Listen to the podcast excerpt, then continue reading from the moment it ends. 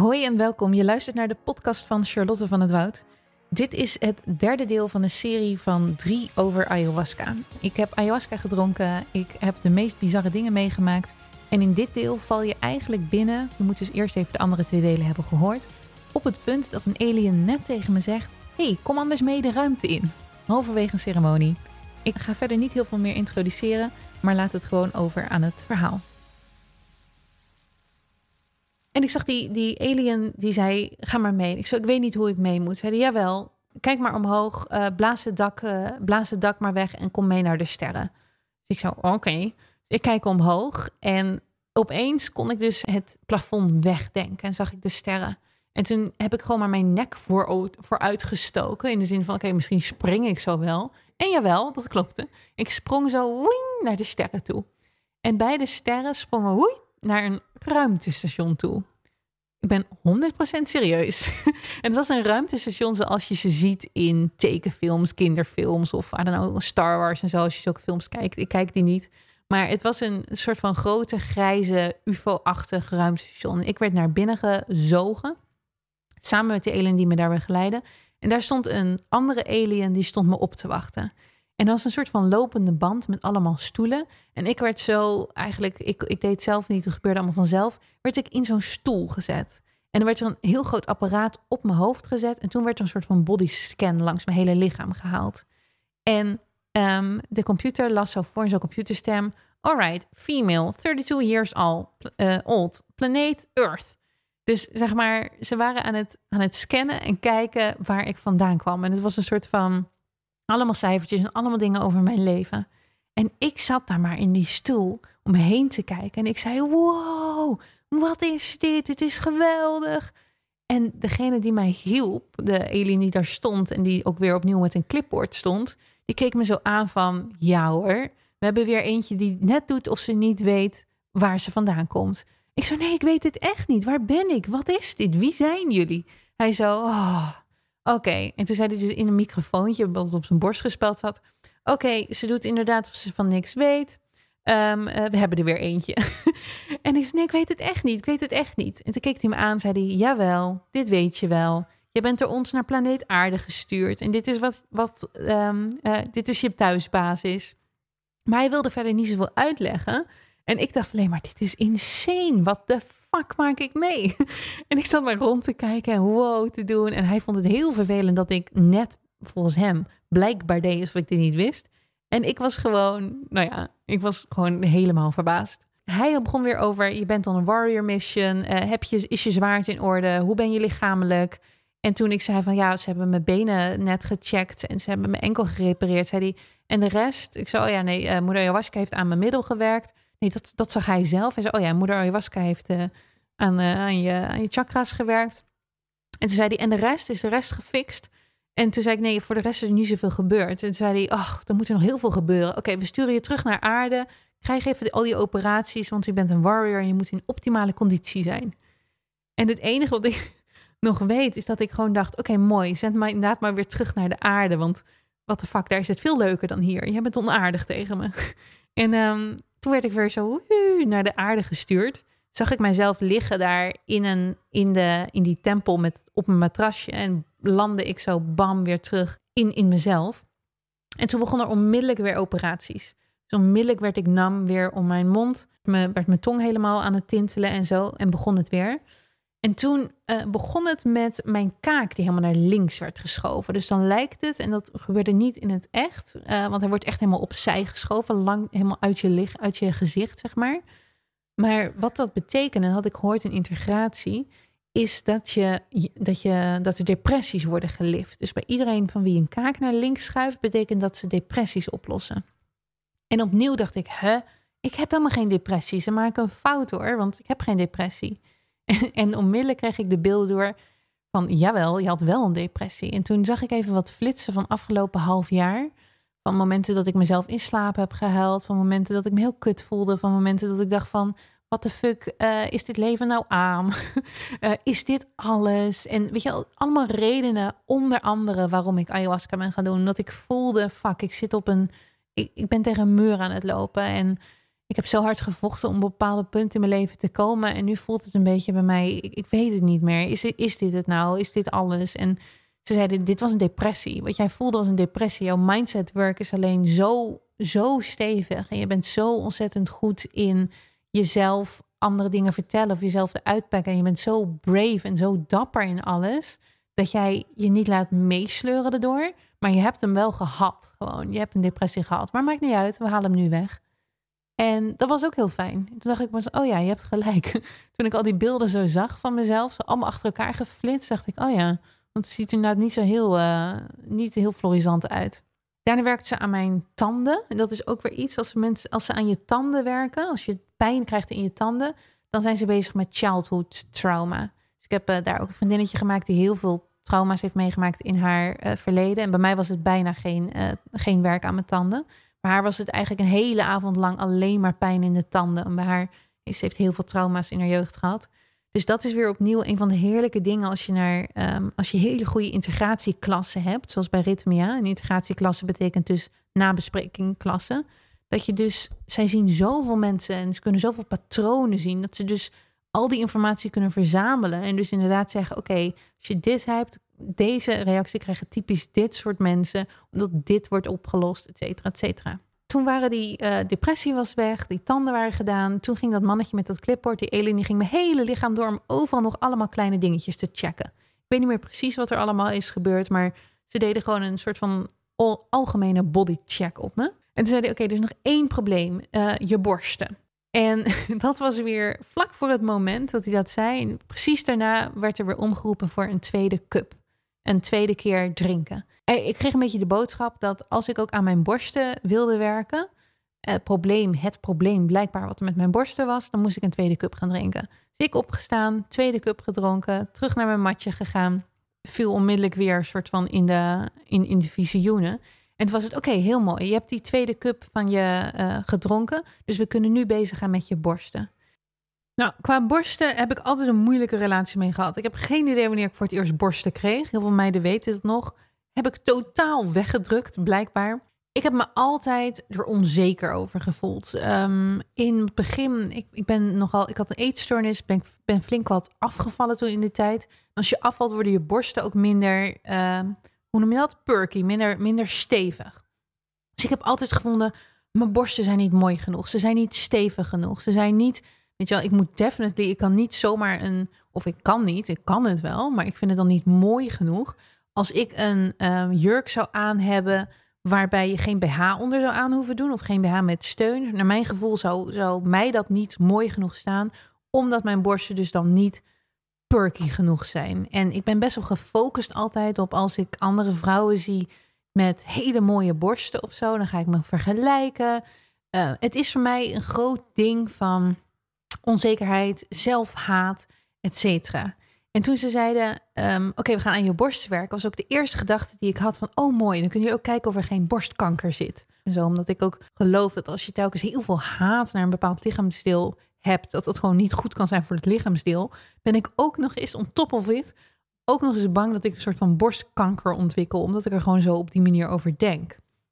Dus ik dacht, fijn, jullie checken mijn borsten uit of alles goed is. En op dat moment voor het eerst ervaarde ik waarvan de meeste mensen het altijd maar hebben als ze het over ayahuasca hebben, dat er emoties uit je lichaam gespuugd moeten worden. Dus opeens werd ik super misselijk en voelde ik heel erg, oké, er moet nu wat uit mijn lichaam. Ik moet wat loslaten. En het ging dus niet meer door gapen, wat me meestal ging met ayahuasca, maar door spugen. Dus ik op mijn emmertje, ik spugen. Nou, nu is het met spugen niet zo trouwens bij het ayahuasca dat dat heel ranzig is als je dat kent met een voedselvergiftiging of iets dergelijks hoor. Want je hebt dus al vanaf twee uur middags niks gegeten, dus je maag is helemaal leeg en alles is verteerd. Dus het enige wat je uitspuugt is die ayahuasca, is die thee, want dat is het enige wat er in je maag zit. Dus na twee keer spugen is dat, uh, bij mij in ieder geval, was dat er ook uit. En ik spuug zo en je moet dus uh, van, ze leren je bij ritmia dat je aan in de emmer moet kijken en moet vragen: wat heb ik net uitgespuugd? Welke emotie is dat? Wat, wat heb ik moeten loslaten? En bij mij was die hele bucket, dus kreeg ik gelijk de boodschap: dit is zelfhaat, dit is jaloezie, dit is uh, angst, dit is comparison, dit is self-doubt. Uh, dus het was alles wat ik op mijn borsten had gestopt, hoe ik dacht over mijn borsten, spuugde ik uit. En toen ging, die, ging er een slang, uh, die ging nog eens een keer door mijn borsten kijken, want een mannetje met het clipboard ging kijken of alles goed was. Die slang ging kijken en allebei waren zo van, alles is nu helemaal goed, alles is weer helemaal licht, uh, je bent dat kwijtgeraakt. En dat was ook zo'n lekker gevoel. Ik had dus net de tweede cup gedronken, dus er was nog ongeveer drie uur of zo te gaan voordat we het einde was. En ik voelde me gewoon eigenlijk helemaal top. Mijn lichaam was ge, ge, geheeld, was gereinigd en het was die avond de vrouwelijke avond. Dat betekent dat een vrouwelijke shamaan de drank schonk, wat ik heel leuk vond. Is een van de dingen die ik nog steeds lastig vind aan ayahuasca. Het hele de hele shamaanse toestand eromheen. En ik weet dat dat dus een heel groot onderdeel is juist van het drankje. En dat het misschien ook heel oneerbiedig is dat ik het op die manier zeg. Maar voor mij die mystiek en dat het in de nacht gebeurt en dat er allemaal rituelen omheen moeten. Van mij, voor mij, ik zou het heerlijk vinden als je het gewoon overdag of ochtends zou kunnen drinken. En dat het allemaal niet zo, die zoveel mystiek omheen hangt. En ook er zijn bepaalde dingen die ik niet helemaal snap, zoals als je ongesteld bent, mag je per se geen ayahuasca drinken. Omdat je dus al als vrouw dus blijkbaar allemaal dingen aan het loslaten bent met bloed. Maar ook dat vind ik ergens een beetje seksistisch of zo. Het zit me niet helemaal lekker. En er zijn heel veel tradities waarbij vrouwen nooit een shamaan mogen zijn. Wat ik ook heel raar vind. Bij, bij hebben ze dus ook een vrouw als shamaan. Die dus, uh, want sommige tradities vinden dat wel goed, sommige niet. En Rhythmia volgt dus een traditie die het wel goed vindt dat een vrouw uh, schenkt. En het, is, het was echt, bijna iedereen vond die avond ook echt heel fijn en, en mooi. En ik heb eigenlijk de rest van de avond alleen maar gedanst. Dus het was zo, je krijgt door de, door de hele ceremonie heen heb je continu muziek uh, die wordt gespeeld. Soms live, soms door een uh, cd. Er is een playlist ook op Spotify als je het leuk vindt om te horen wat voor soort muziek dat is. Die heet Rhythmia. Daar luister ik zelf nu nog steeds uh, dag en nacht naar, omdat het me terugbrengt naar die tijd. En ik dat heel fijn vind. En um, die liedjes zijn super mooi en heel zacht. En die begeleiden je natuurlijk heel erg in je reis. En bij mij was het zo dat ik de rest van de nacht heb ik, ja, ben ik gaan dansen. En er waren bijna geen mensen aan het dansen. Dus ik was telkens een beetje in mijn eentje. En dan danste ik tussen alle bedden door. Beetje zo uh, op, de, op de lege plek voor de shamaans. Een beetje buiten onder de sterren.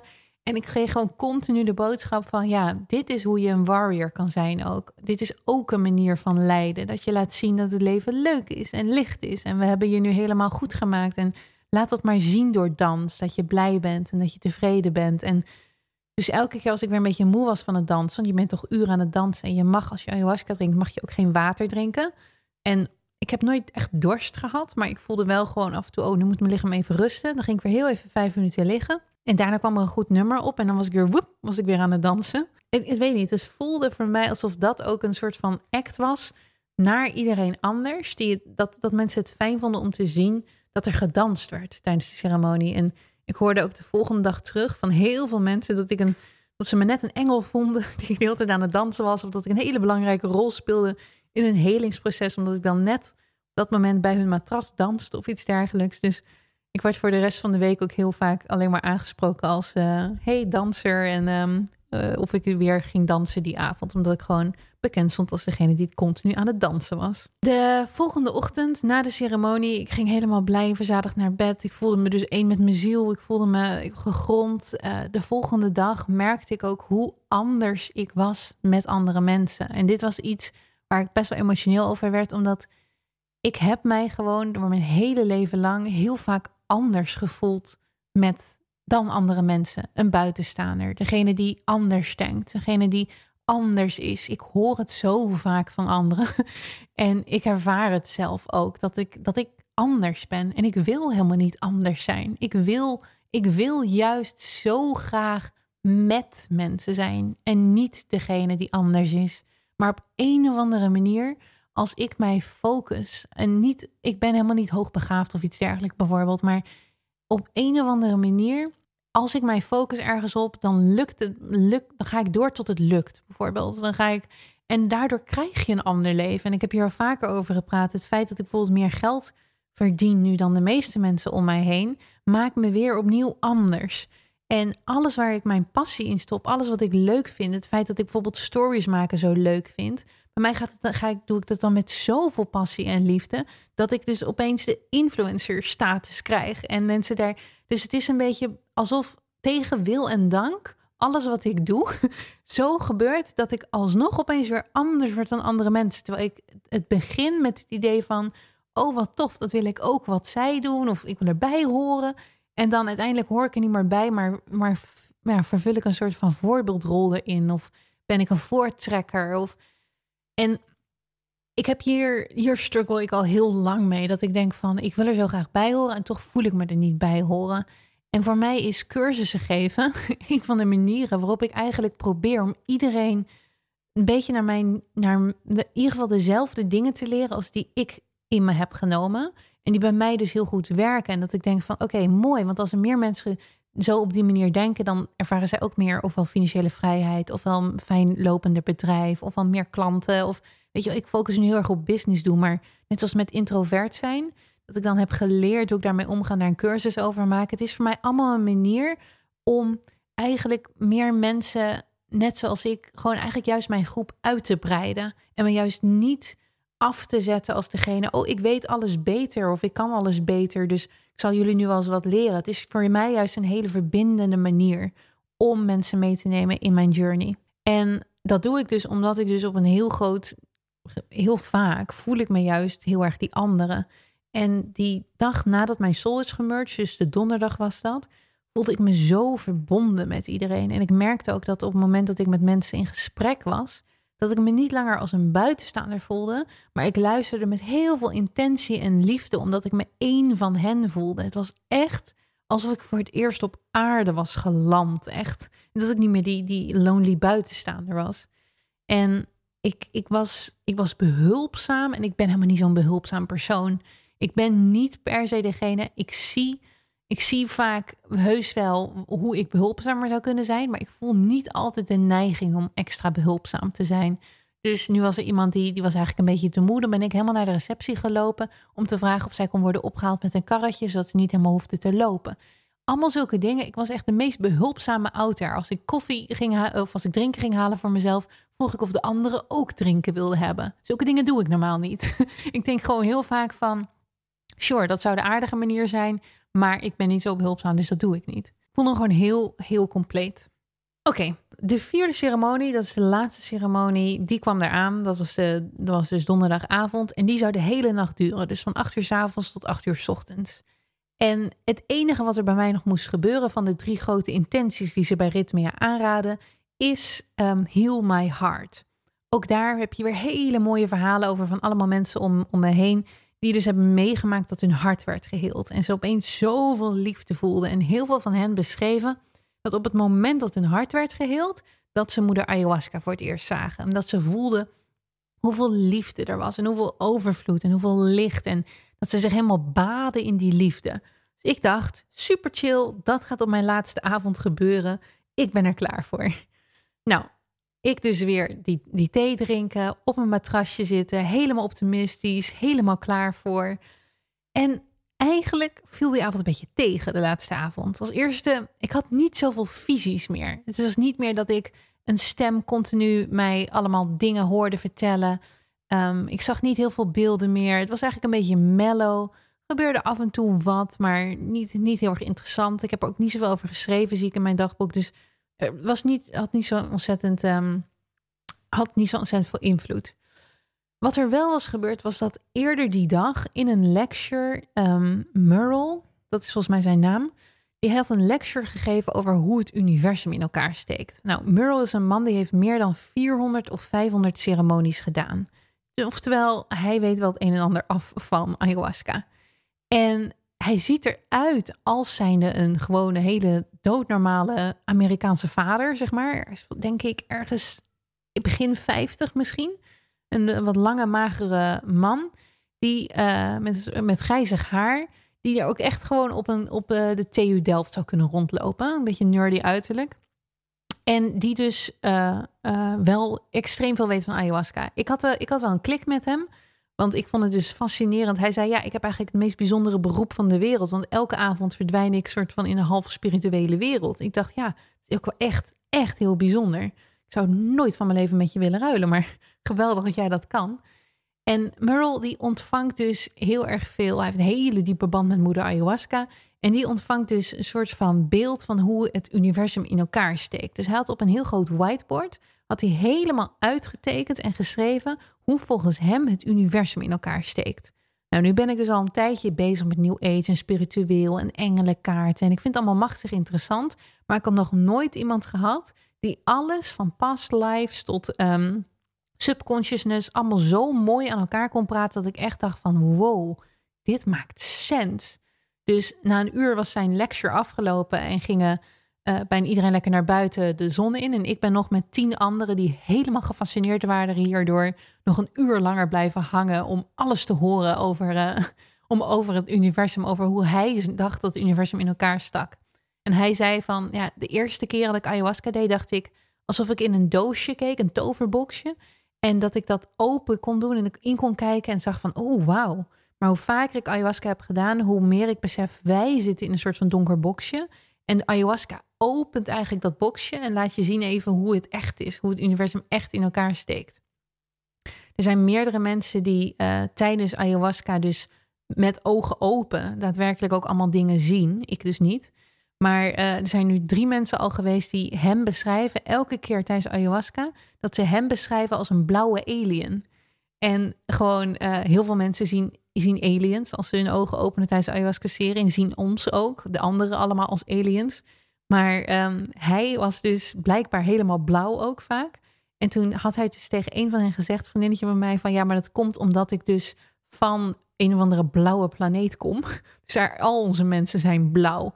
Dus uh, vandaar dat je mij in het blauw ziet. Dus hilarisch. Anyway, ik uh, vond dat fascinerend, die hele lezing.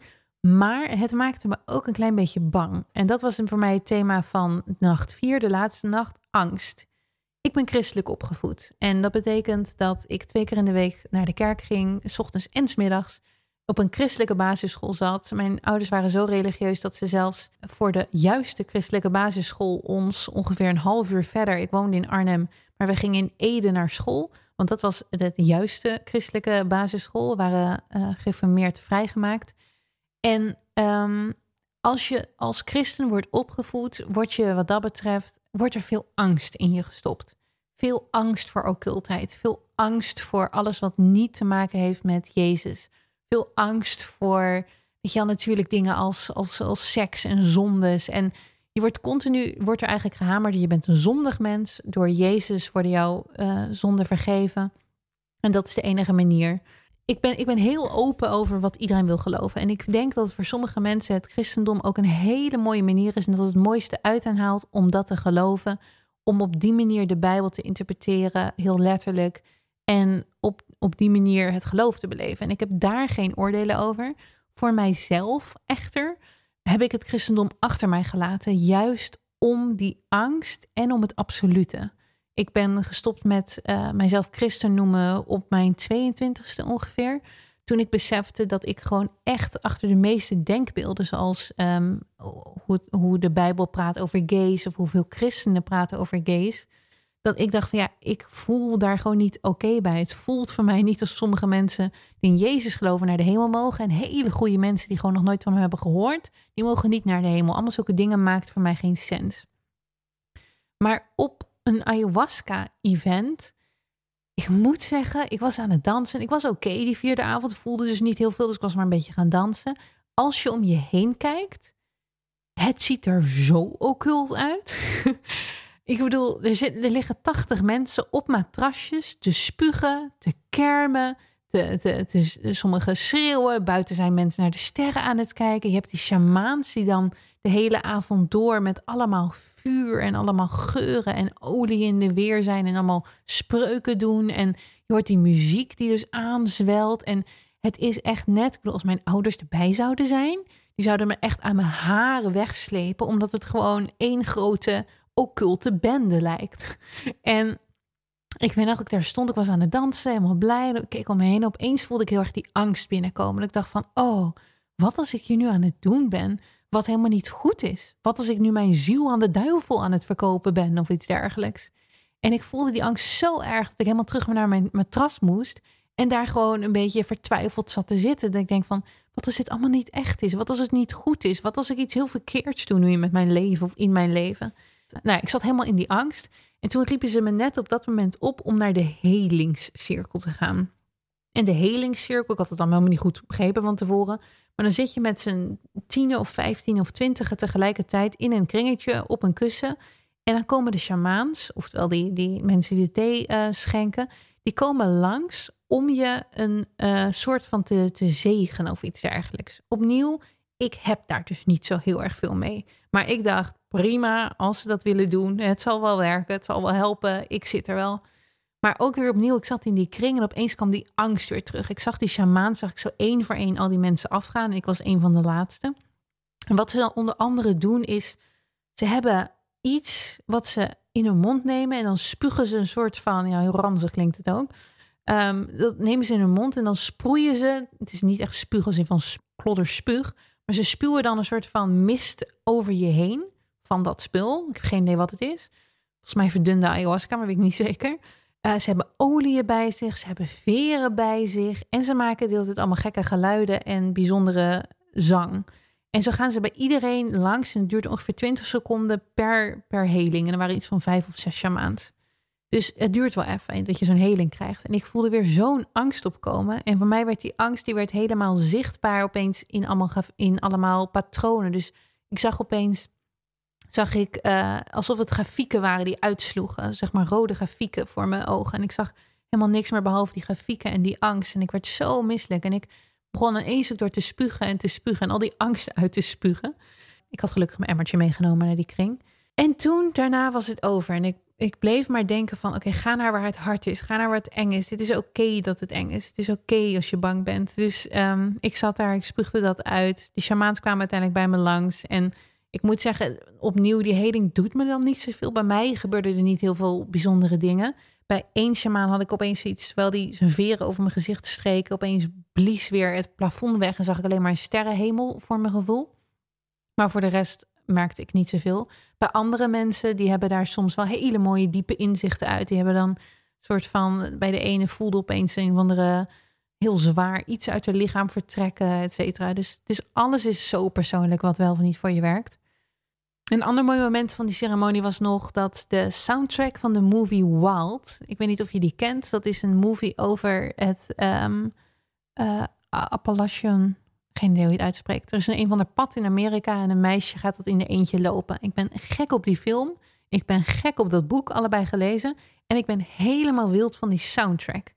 En toevallig ook nog een week voor ayahuasca begon opnieuw um, die soundtrack uh, geluisterd en het boek geluisterd. En terwijl ik heel erg die angst dus in mij voelde en die eindelijk uit me voelde vertrekken, die heling had gehad, was het eerstvolgende liedje wat werd gespeeld, die soundtrack van Wild. Wat ik echt een heel mooi ding vond. Want ik had zoiets van, oké, ik ben hier wel op mijn plek. Het klopt precies dat ik hier ben. Ik bedoel, wat is de kans dat ik dat liedje al vier of vijf jaar geleden, toen ik die film voor het eerst hoorde, helemaal fantastisch vond. En dat nu net op het moment dat ik mijn angst heb overwonnen, dat dat liedje begint te spelen. Toch? Ik bedoel, het is ook niet per se dat, het, dat ze de, hitlijsten van de beste films afgaan in die ceremonies. Het waren allemaal, allemaal liedjes die ik niet kende, behalve deze. Er was nog één ander heel opmerkelijk moment in de ceremonie. Veel mensen beschrijven dat hun allergrootste angst is death of ego, oftewel dood van je ego. En dat is een handeling, dus ook weer heel veel mensen op dezelfde manier beleven, waarin je wordt begraven. En dan heb je dus echt het gevoel even dat je dood bent. En omdat ik daar zoveel over heb gelezen en mensen er zo bang voor zijn dat dat gaat gebeuren als ze ayahuasca drinken, omdat heel veel anderen er ook over lezen en iedereen zit elkaar een beetje op te stoken, werd ons dus ook daarover onderwezen. Wat er zou gebeuren als je dus inderdaad een death of ego zou meemaken. Nou, bij mij in die vierde nacht was het ook weer opnieuw ergens een moment dat ik lag, dat er weer wat visioenen kwamen en dat ik weer door aliens werd meegenomen. Eh, een van de dingen die die aliens mij lieten doen, was dat ik dus opeens in een graf lag en steeds verder de grond inzakte. Maar in plaats van dat ik dus een helemaal terrified en bang was, dacht ik alleen, omdat ik dat dus allemaal had geleerd. En dan is dat moment wat ik altijd heb als ik iets nieuws heb geleerd en het herken. Dat ik denk van, oeh, dit is leuk. Yes, dit is Death of Ego. Ik herken het. Ik weet nu wat er gaat gebeuren. Dus ik ging al lachend, zakte ik dieper, dieper, dieper, dieper de aarde in. Tot ik, zeg maar, voor, voor mijn gevoel levend werd begraven. Dus er werd allemaal aarde op me gegooid. Ik zag helemaal niks meer. Het was helemaal pikdonker. En ik lag er in mijn eentje alleen maar te denken: holy fuck, ik ben het levend begraven. Dit is hetgene waar ze het over hebben. En toen hoorde ik die aliens dus zeggen van oké, nou dit heeft niet zoveel zin, want ze heeft hier dus heel veel over gelezen. We halen je er wel weer uit. En toen haalden ze me dus weer uit die, uit die grafkist, groeven ze me weer op. En was ik dus klaar met het hele death of ego.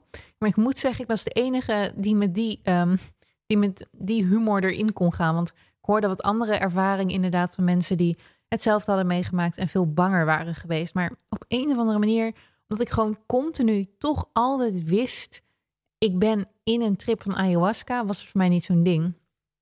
Wat toen wel gebeurde, toen ik in de helingscirkel bijvoorbeeld stapte, er was een man naast mij, was een van de helpers. En ik kwam, ik kwam aan met mijn emmertje, ik ging zitten. En op dat moment fluistert hij zo tegen mij, ah, so good to see you here finally, Celine.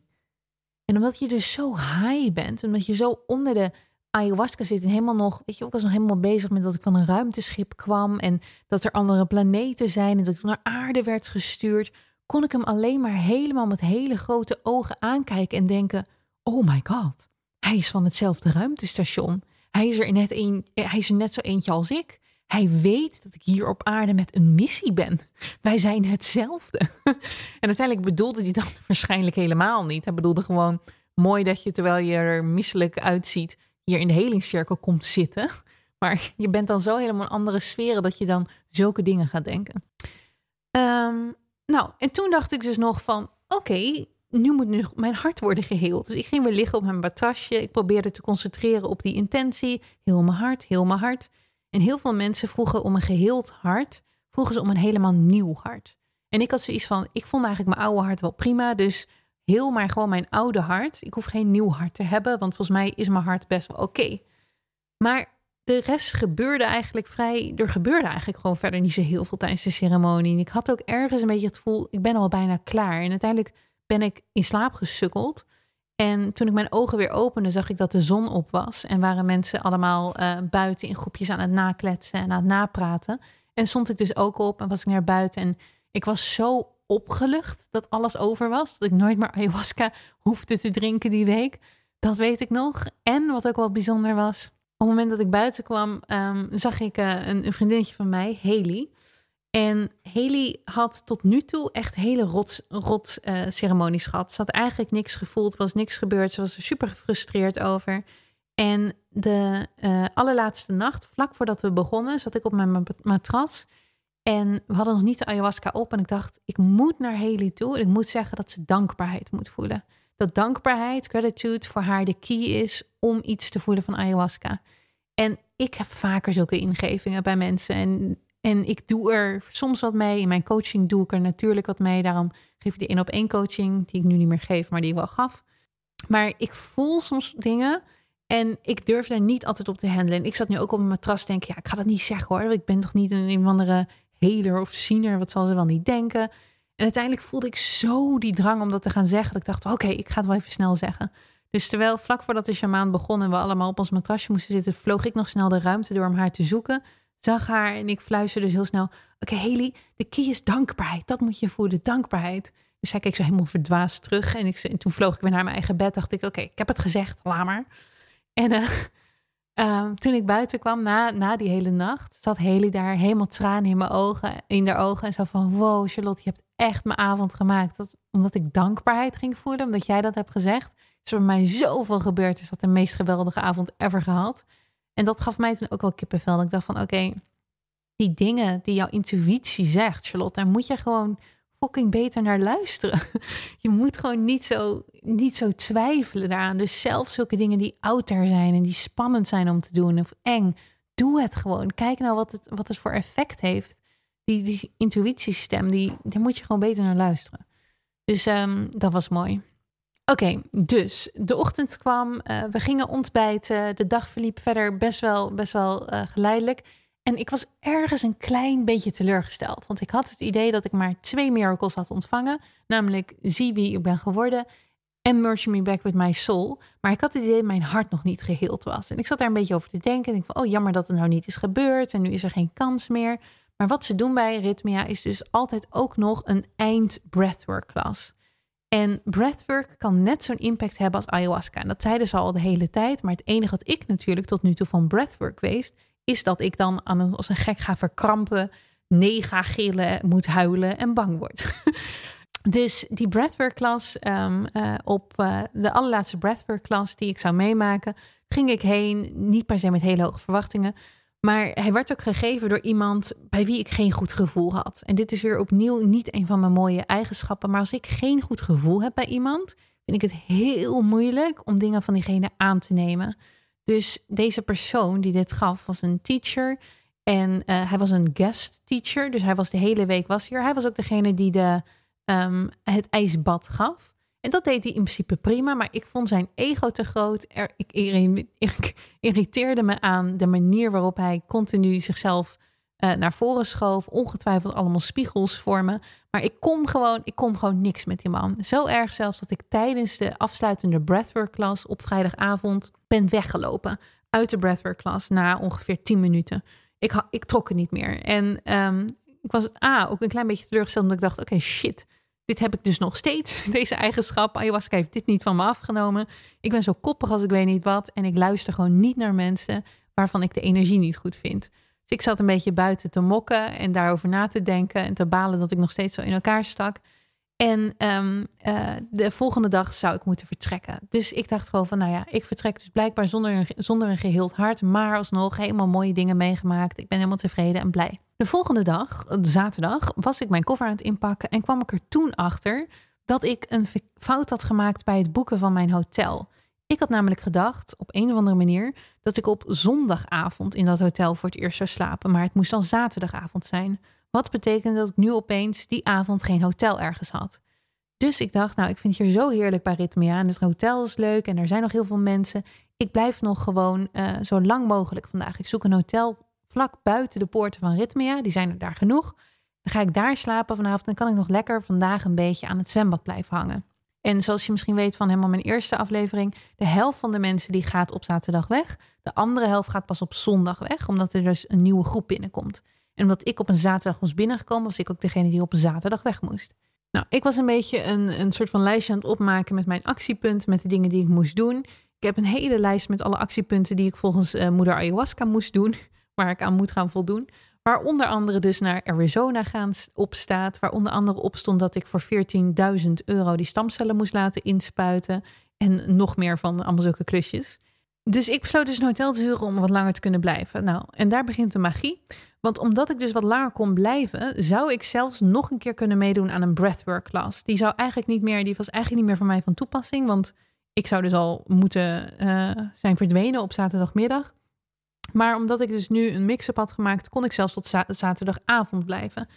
En ik liep over het terrein te pijnzen of ik echt nog die breathwork klas moest gaan doen. Toen ik de teacher tegenkwam die mij de allereerste breathwork classes gaf. En ik zei tegen haar, hey, zou, zou het oké zijn als ik vanavond nog een keer meedoe?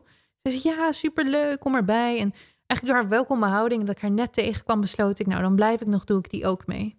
En boy, ben ik blij dat ik dat heb gedaan. Want in die breathwork klas. begon zoals altijd. Begint met muziek en dan moet je dus ademen. En na ongeveer een kwartier begin je echt daadwerkelijk in je bloed en energie allemaal dingen te merken. Dan gaan je, dan gaan je, uh, je, gaat, je, je hartslag gaat anders, et cetera. En bij mij, zoals ik al eerder, als je deel 1 hebt geluisterd, is het dus altijd, dan begint bij mij het, het verkrampen en het gillen en weet ik veel wat. En deze keer gebeurde er niks. Dus ik was aan het ademen en het enige wat ik voelde was vrolijkheid, leegheid, dankbaarheid. En ik voelde wel dat dus zeg maar het, het proces in gang was gezet. Als in van ik ademde op de goede manier. Dus ik was aan breathwork aan het doen. Maar het hele krampen was weg. Ik had, geen, ik had niet meer die angst. Het was allemaal uit mijn lichaam. En toen ik dat besefte, toen ik besefte van het is echt weg, weg door de ayahuasca die angst die ik voelde, dat, dat, dat gevoel dat ik word gewurgd, dat gevoel dat ik word verkracht en daardoor helemaal angstig ben, die angst is weg. En ik moest zo hard huilen. En op dat moment zag ik opeens een heel groot, van dankbaarheid huilen, blijheid huilen, zag ik opeens een heel groot oog voor me. Een heel groot blauw oog, wat met vol liefde naar me keek. En zag ik het witte licht en zag ik het, alles wat iedereen beschreef hoe moeder ayahuasca eruit zag. En ik zag het dus als een heel groot oog. En hoorde ik gewoon heel liefdevol, ja, natuurlijk is het weg. ik heb het toch allemaal weggehaald. Je hebt deze week heb je toch zo hard gewerkt en nu is alles weg. Dus je hoeft dat niet meer te hebben. Weet dat dit voor altijd weg is. Toen voelde ik mijn hart een soort van enorm opzwellen, vol liefde lopen. En zei ze: En dit is, je, dit, is je, dit is je hart. En ik heb je niet een nieuw hart gegeven. Ik weet dat je een beetje zagrijnig erom was, dat je niks voelde. Maar er was helemaal niks mis met jouw hart. Dus je hart hoeft niet geheeld te worden in die zin. Het is meer, je voelt hem nu gewoon beter. En toen voelde ik dus mijn hele hart voelde ik heel veel beter. En dat heeft dus voor mij die allerlaatste breathwork sessie. Dus ook als je niet ayahuasca durft te doen, probeer dat eens een keer uit. Heeft dus heel erg veel alle losse eindjes een soort van samengeknoopt. Dat ik dacht van wow, het is allemaal echt waar. Want dat blijft moeilijk. Hè? Het is, je, hebt zo'n hele week heb je beleefd met 80 anderen die dus net als ik aan het begin sceptisch waren en niet weten wat ze moeten verwachten of ergens niet in geloven. Dan door de week heb je het alleen maar over alle aliens operaties die iedereen heeft, alle wonderen die zijn gebeurd, alle heel mijn harten. Sommige mensen praten met overleden dierbaren, andere mensen die merken dus wonderen mee in hun gezondheid. Andere mensen kunnen opeens, je ziet hun ogen veranderen van een beetje doffig naar opeens extreem stralend. Dus je hebt een week lang heb je met 80 anderen meegemaakt dat je allemaal transformaties meedoet. En je bent toch bang aan het eind, of dat ik in ieder geval, is het nou allemaal wel echt? Blijft dit? Is dit long lasting? Of is het ook gewoon dat je een soort van hype zit? En voor mij was die breathwork class, omdat ik wist, ik ken mijn lichaam en ik weet hoe het reageert. Dat voor het eerst niet meer zo reageerde, was voor mij een enorme, enorme geruststelling. En een enorm hart onder de, onder de riem. Dat ik dacht van oké, het klopt dus gewoon. Nou, ik heb toen ook nog, om, om deze podcast af te sluiten, want je zal me nog wel vaker horen over inzichten die ik heb gekregen van ayahuasca, maar hoe het werkt, dat als je, als je klaar bent met de week bij Ritmia, zeggen ze, dan gaat het nog een tijdje door, het hele integratieproces. En ik heb dat gemerkt doordat ik onder andere die hele week heb doorgebracht met andere mensen. Dat is voor mij echt uitzonderlijk. Ik ben niet iemand die het fijn vindt om met andere mensen te reizen ben er te ongeduldig voor. Ik irriteer me dan. Uh, ik wil mijn eigen ding doen. Ik heb andere ideeën.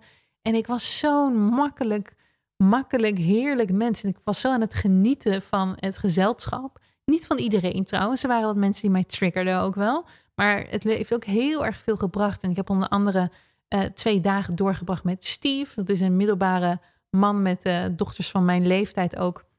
Waar ik een soort van vader-band, vader-dochter relatie band bij voelde, wat heel bijzonder was. Met een hele andere bijzondere vrouw van in de 50. En ik had gewoon tijd van mijn leven. En ondertussen komen nog steeds meer inzichten, et cetera. Wat ik, wat ik nog kwijt wil hierover, want dit is dus een hele bijzondere week geweest. Ik, ik wil niet met een 100% precisie zeggen, ik ga nooit meer last hebben van mijn enkel en ik ben helemaal 100% genezen. Er zijn mensen die dat, die dat zo op die manier zeggen ik durf dat nog steeds niet helemaal te doen. Ik durf geen beloftes te maken dat als jij ayahuasca doet, dat je dezelfde, dezelfde soort inzicht als ik kreeg. Er waren namelijk uit mijn groep van 80 mensen, waren er twee mensen die eerder zijn weggegaan. Dat mag, dat kan. Um, dat is, raden ze natuurlijk niet aan, want je moet alles meemaken. Maar die, die, die voelden er te weinig bij of ze kregen er te weinig uit. En twee mensen die de hele tijd zijn gebleven, maar wel teleurgesteld waren. Want ze hebben niet eruit gehaald wat ze wilden, eruit wilden halen verder, en dat is dus, wat is het, 95% van de groep of zo, die hebben allemaal echt een fantastische week gehad. En bijna iedereen, want in het eind ging ook handen omhoog, hebben dus die drie wonders, oftewel Show Me Wie Become, um, Merge met my, my Soul en Heal My Heart, hebben ze allemaal meegemaakt. En dat en nog veel meer. Dat is eigenlijk elke keer als je aan iemand vroeg, en heeft het voor jou gewerkt of ben je er blij mee geweest? Ja, ik heb met drie wonders gehad en nog veel meer. En dan komen de meest waanzinnige verhalen naar boven. De meest mooie, fantastische, levensveranderende experiences van mensen. Dus, um, uh, maar het is dus niet bij iedereen zo. Twee, twee daarvan die, die hadden zoiets van: nee, dat, het heeft op een manier niet, niet gewerkt. Eentje was een wat oudere man die heel depressief was al heel lang en die niet verandering voelde. En een ander was een meisje wat heel erg had gehoopt dat ze met bepaalde, volgens mij overleden mensen kon praten. En dat is helemaal niet bij haar gebeurd. En daar was ze zo teleurgesteld en boos over tijdens ceremonies dat ze verder ook niet heel veel andere dingen voelde. Oké, wat heb ik er nou precies uitgehaald? Als allereerste, bij alles wat ik doe qua zelfontwikkeling, heb ik meestal een boekje bij me of vaker nog mijn laptop, want dat gaat nog sneller dan schrijven met de hand. Uh, een boekje bij me om allemaal inzichten in op te schrijven. En dat heb ik nu ook gedaan. Ik heb dus heel veel inzichten opgeschreven, een stuk of twintig of zo. Die zou ik nu allemaal met je kunnen delen heb ik geen zin in om te doen. Ik denk namelijk zelf ook dat zulke inzichten, die dalen ook. Dus ook dingetjes die ik bijvoorbeeld eerder bij Tony Robbins seminars heb geleerd of ergens heb opgestoken. Het komt, zeg maar, dat, dat moet ook een soort van landen en het gaat ook een beetje bewegen nog en het gaat nog een beetje veranderen wat je er precies uit hebt geleerd. En ik geloof zelf dat die integratiefase, dus de fase na ayahuasca en alle acties die je doet, dat die ook heel veel verandering brengen. Ik denk een van de dingen waar ik me altijd heel erg bewust van ben, dat alles wat je doet in een staat van waarin je heel erg open staat voor leren en nieuwe dingen doen, zoals als je een cursus volgt naar een seminar gaat, of zoals ik een week ayahuasca. Ik ben een hele grote gelover in dat je die dingen ook echt dan daarna moet gaan uitvoeren. Dus als je dan op een of ander briljant plan komt, zo snel mogelijk uitvoeren. Zo snel mogelijk dingen in actie zetten. Want als je alleen maar luistert en als je alleen maar denkt van, wow, dit is helemaal te gek en ik voel me nu even goed. Je kan dat gevoel langer vasthouden door dingen te doen. Nou, wat dat betreft ben ik nu achteraf best wel blij met de hele lijst aan orders die ik heb gekregen van uh, ayahuasca. En ik vat die dus ook best wel letterlijk op. Zijn mensen die zo'n, zo'n uh, hun gesprekken met ayahuasca allemaal veel misschien spiritueler of zweveriger of niet helemaal letterlijk nemen. Ik neem het allemaal best wel letterlijk. Een van de redenen dat ik deze ayahuasca hele serie doe en het als een gek aan het vertellen ben aan iedereen, zonder dat ik mij druk maak of mensen misschien mij geschift vinden omdat ik over aliens praat en dat ik, weet je wel, over grote onzekerheden praat en zo, is opnieuw omdat ik gewoon heel erg voelde tijdens ayahuasca en het ook daadwerkelijk een opdracht van er was, om dat te gaan vertellen. En ik voel me er eigenlijk helemaal oké bij. Ik ben ook eigenlijk heel erg blij met hoe het wordt ontvangen en hoe ontzettend veel reacties er komen. En hoe bijvoorbeeld ook zo'n kleine post over breathwork, dat dan zoveel mensen daar opeens in geïnteresseerd zijn. En dan zie ik gewoon wat er gebeurt als ik er naar luister. Dus ik ben best wel excited om eigenlijk die hele lijst met dingen af te gaan werken die ik heb gehoord tijdens mijn ayahuasca. Of waarvan ik het idee heb gekregen dat ik het zou moeten doen bij, uh, bij ayahuasca. Om dat maar gewoon in mijn leven te gaan implementeren. Dus ja, ik ga naar Arizona toe. Ik ga naar Sedona toe. Ik weet niet voor hoe lang ik daar moet zijn of, of moet blijven. Maar ik weet wel dat het iets is wat telkens heel duidelijk naar voren kwam. Ga naar Arizona, ga naar Sedona. Dus alright, ik ga naar Sedona. En sommige dingen voelen heel eng om te doen en heel raar. En sommige dingen zijn gewoon... Uh, weet je wel, zoals ik bijvoorbeeld ook... Ik heb heel erg doorgekregen dat ik dat uh, Qigong moet gaan doen. Die, die Chinese vechtkunst. Nou, dat ben ik dus nu aan het doen elke dag. en ik heb zoiets van, baat het niet, dan schaadt het niet. Dus ik doe het wel gewoon en ik kijk wat er gebeurt als ik het doe. Als ik op die manier volg wat, wat mij allemaal werd opgedragen. Ik ga gewoon eens kijken waar dat mij brengt in het leven. Nou, een van de gekste en raarste dingen, ik kwam er al heel even kort op terug, was dat ik heel erg doorkreeg dat ik een stamcelleninjectie moest doen.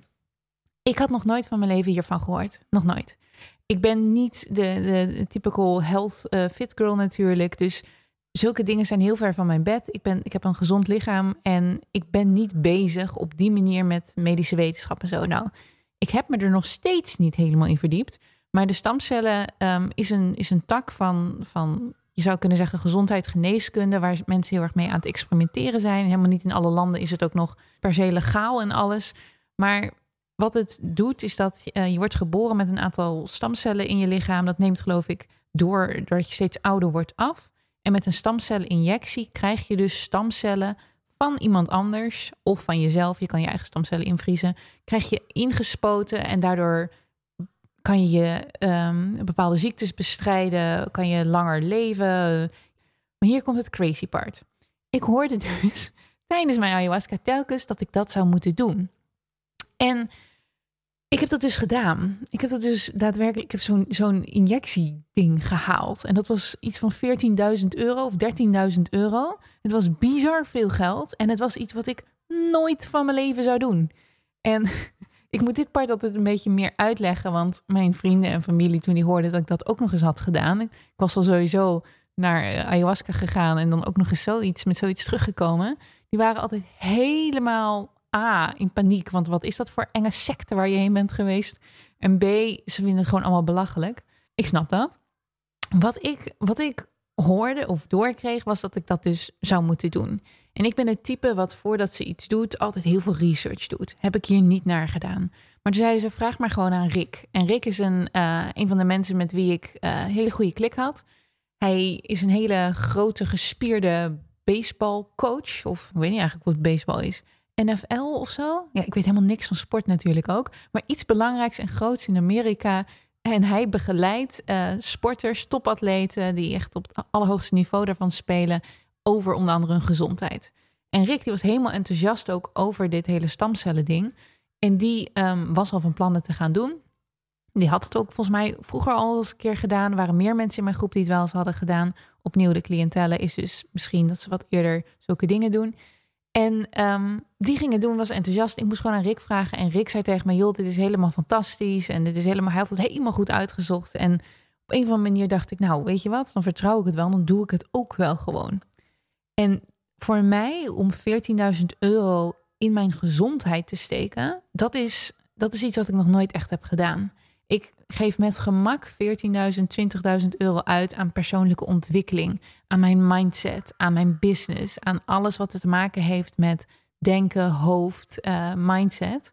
Maar aan mijn lichaam geld uitgeven, dat is gewoon niet iets wat ik tot nu toe in mijn leven ooit met heel veel liefde of plezier heb gedaan. Ik vind uh, nagels laten doen ergens in een salon voor 30 euro. Denk ik al van wat de fuck, wat een onzin. Ik had gewoon zelf desnoods als je per roze nagels wil met een met een kwastje aan de slag en kost het een euro. Dus op een of andere manier de abundance mindset die ik heb in bijna alle uh, gebieden van mijn leven, heb ik totaal tot nu toe nog nooit gehad op mijn eigen lichaam. En een van de dingen die voor mij afgelopen uh, week bij Ritmia heel erg als thema naar voren kwam, was dus telkens dat goed zorgen voor je lichaam. Want je bent een strijder en je lichaam die, die bereidt, zeg maar, dat heb je nodig om daadwerkelijk te kunnen strijden ergens dacht ik, weet je wat, als ik dus nu, net zoals ik op andere vlakken in mijn leven, soms hele grote sommen geld ergens in investeer, omdat ik weet dat ik het dan serieuzer neem, omdat ik weet dat ik het dan eruit haal wat ik uit wil halen. Als ik dat nu ook eens doe met mijn lichaam. Als ik nu ook eens 14.000 euro investeer in iets in mijn lichaam. In iets wat trouwens, by the way, net zo goed keihard fraude kan zijn.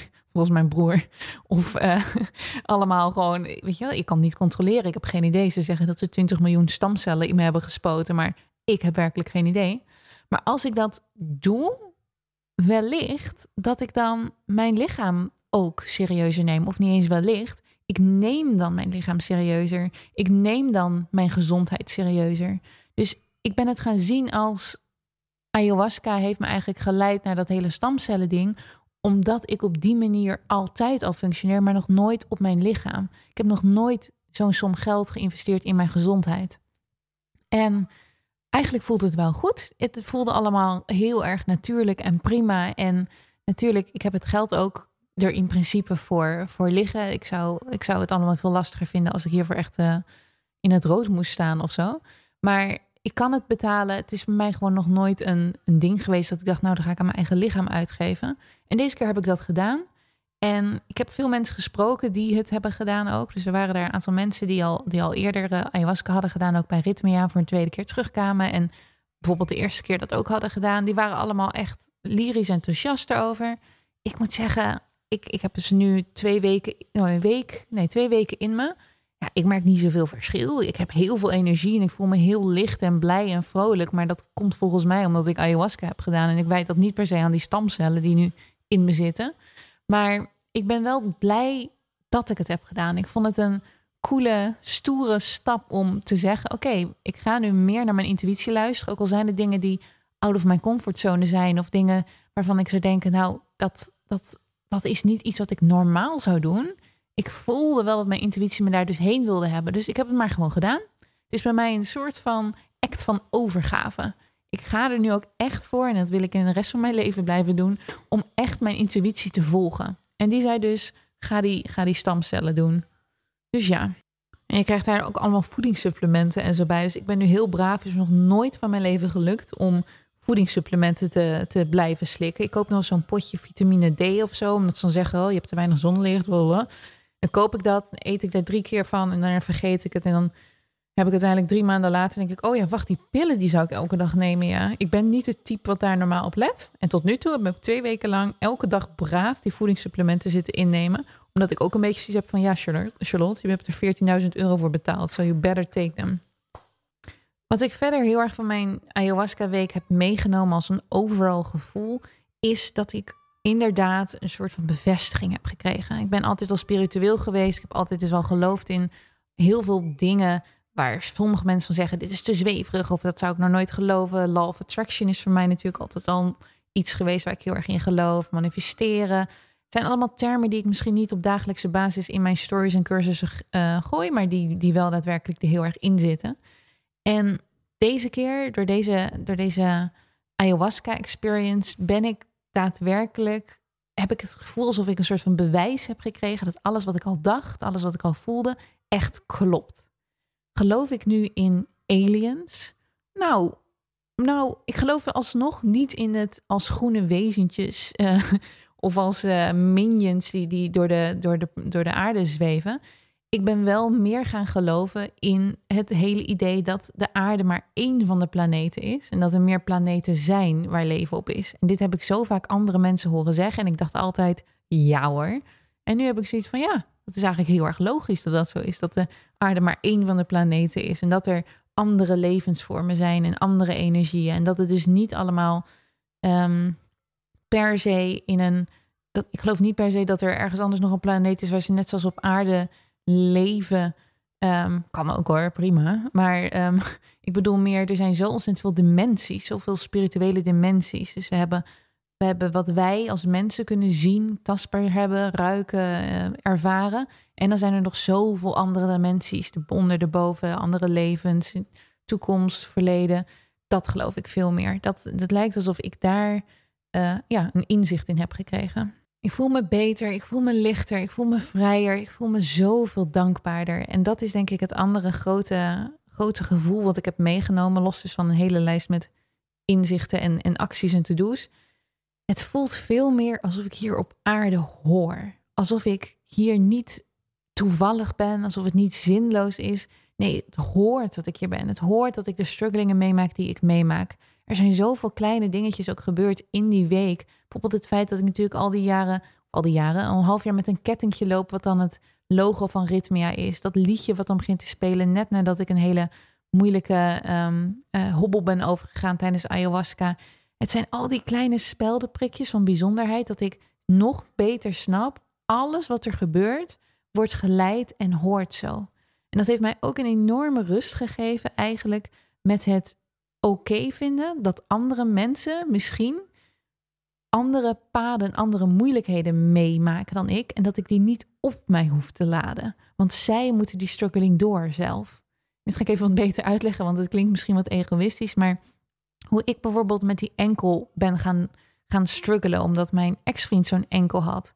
Ik voel mij soms zo geprivi, uh, zo'n privilege, dat ik zo'n privilege heb. Of dat ik me zo dankbaar voel. En dan denk ik van, ja weet je, ik heb ook ik heb, mag al dat mindsetwerk mag ik doen. Ik ben geboren in zo'n mooi land. Ik ben, ben geboren als iemand met, met bepaalde intelligentie en skills. En dat ik me daar, daar voel ik me soms schuldig over. Dat ik voel alsof van dat ik de mensen die dat niet hebben, of de mensen die ergens mee struggelen, dat ik dan zo graag ze wil helpen. Dat ik denk dat het de beste manier is om dat allemaal ook op mij te laden en heel erg zo te voelen.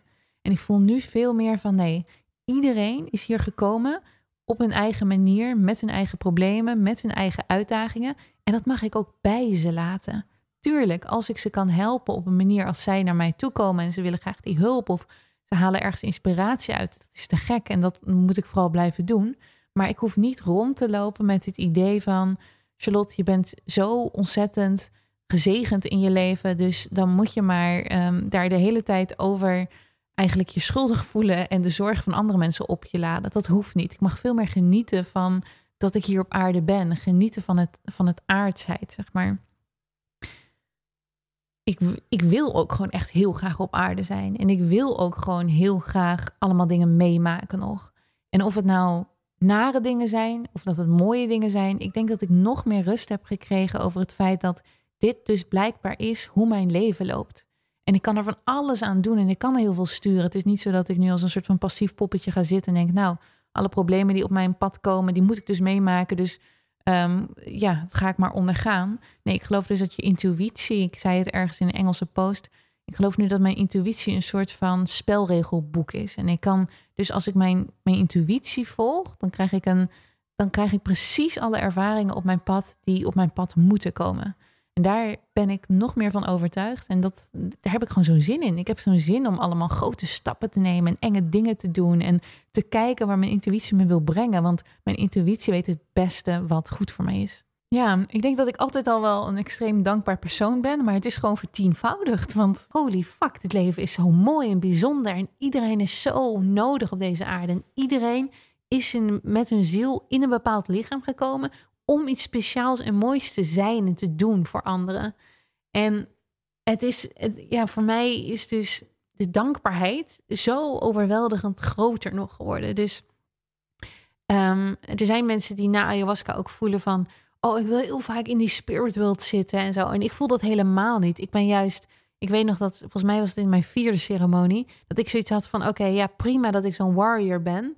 Oh ja, dat was, dat was op een gegeven moment, ik ben natuurlijk dus telkens word ik als die warrior um, uh, Salome uh, genoemd. En dan was zo van, oké Salome, je moet even nu dit kwaad bestrijden. Kom even terug, kom even terug van aarde en even naar deze planeet en bestrijd even dit, dit, dit kwaad. Het was een beetje zo van, ja, normaal kunnen we je niet bereiken, omdat je gewoon, zeg maar, niet aan de ayahuasca bent. Maar nu je aan de ayahuasca bent en je weer even onder ons bent, kan je dan heel even komen helpen. We hebben je nodig.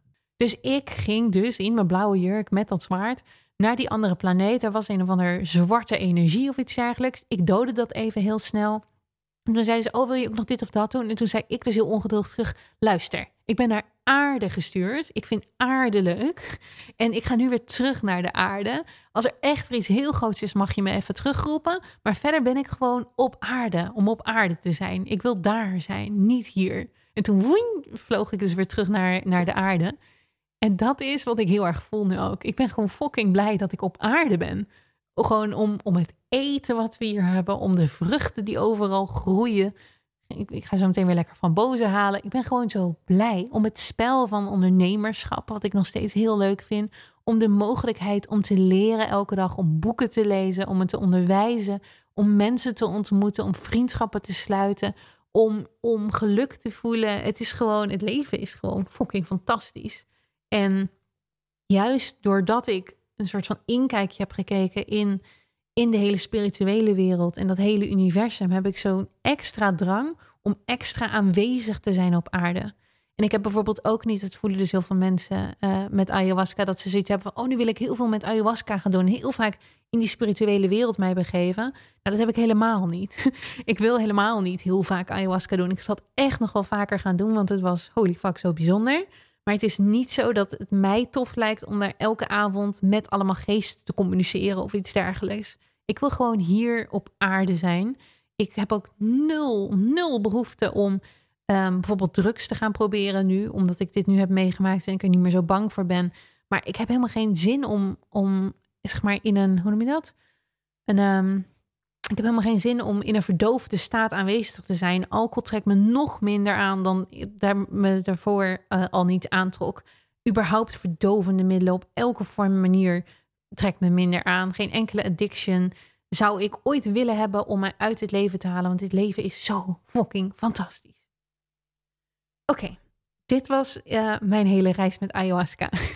Wat ik al zei, als je nou denkt, dit vind ik fantastisch, geweldig, ik wil dit ook als je naar de site van Rhythmia gaat, uh, ze hebben daar een nummer met wie ik heb gebeld, zo heb ik gereserveerd.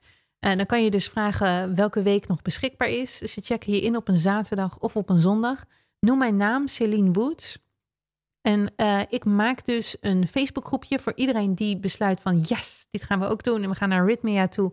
En ik heb jouw naam genoemd. Dus dat je dan uh, mij nog echt allemaal hele specifieke vragen kunt stellen. Zoals van, wat moet ik mee in mijn koffer? Welk hotel zal ik heen gaan? Daarvoor en daarna? Hoeveel dagen moet ik gaan? Welke vlucht heb jij genomen? Hoe werkt het met de shuttlebus? Et cetera. Want daar had ik zelf uh, allemaal geen idee van. Heb ik nu natuurlijk wat meer inzicht over. En dat kan handig zijn. En het kan leuk zijn om met wat andere mensen te connecten. Ik denk dat, uh, ik weet niet wat de prijzen zijn. Ritmea die heeft de prijzen ook weer omhoog gegooid al nadat ik ben geweest.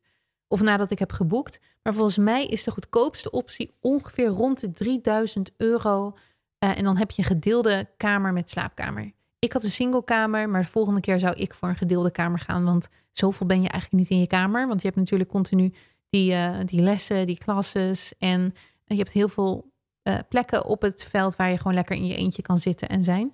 Dus ik vond de Ik vond de privékamer, waar ik dus dan 2000 euro extra voor heb betaald, niet per se zou ik zeggen, nou, dat moet je echt per se doen, dat is het helemaal waard. Ehm, wil je meer weten? Kijk op mijn Celine Charlotte Instagram of kijk bij Celine Woods. Daar heb ik het meeste gedeeld over ayahuasca. Dat is mijn Engelse Instagram-account. En heb je nu na het luisteren van deze podcast nog steeds vragen over en heb je ook alle filmpjes gekeken op Celine Woods? Ik houd ook nog eens een Q&A, die houd ik in het Engels. En als je dus nog een vraag hebt, zet hem even bij Celine Woods onder de foto met dat ik aankondig dat er een Q&A over ayahuasca komt. En dan ga ik daar nog de vragen van pakken. Doe ik denk ik ergens volgende week of zo.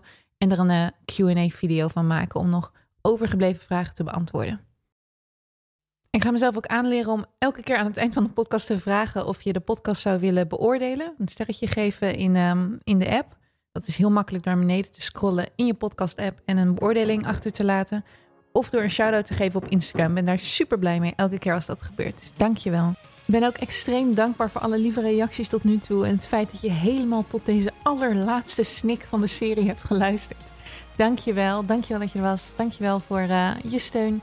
En tot een volgende keer.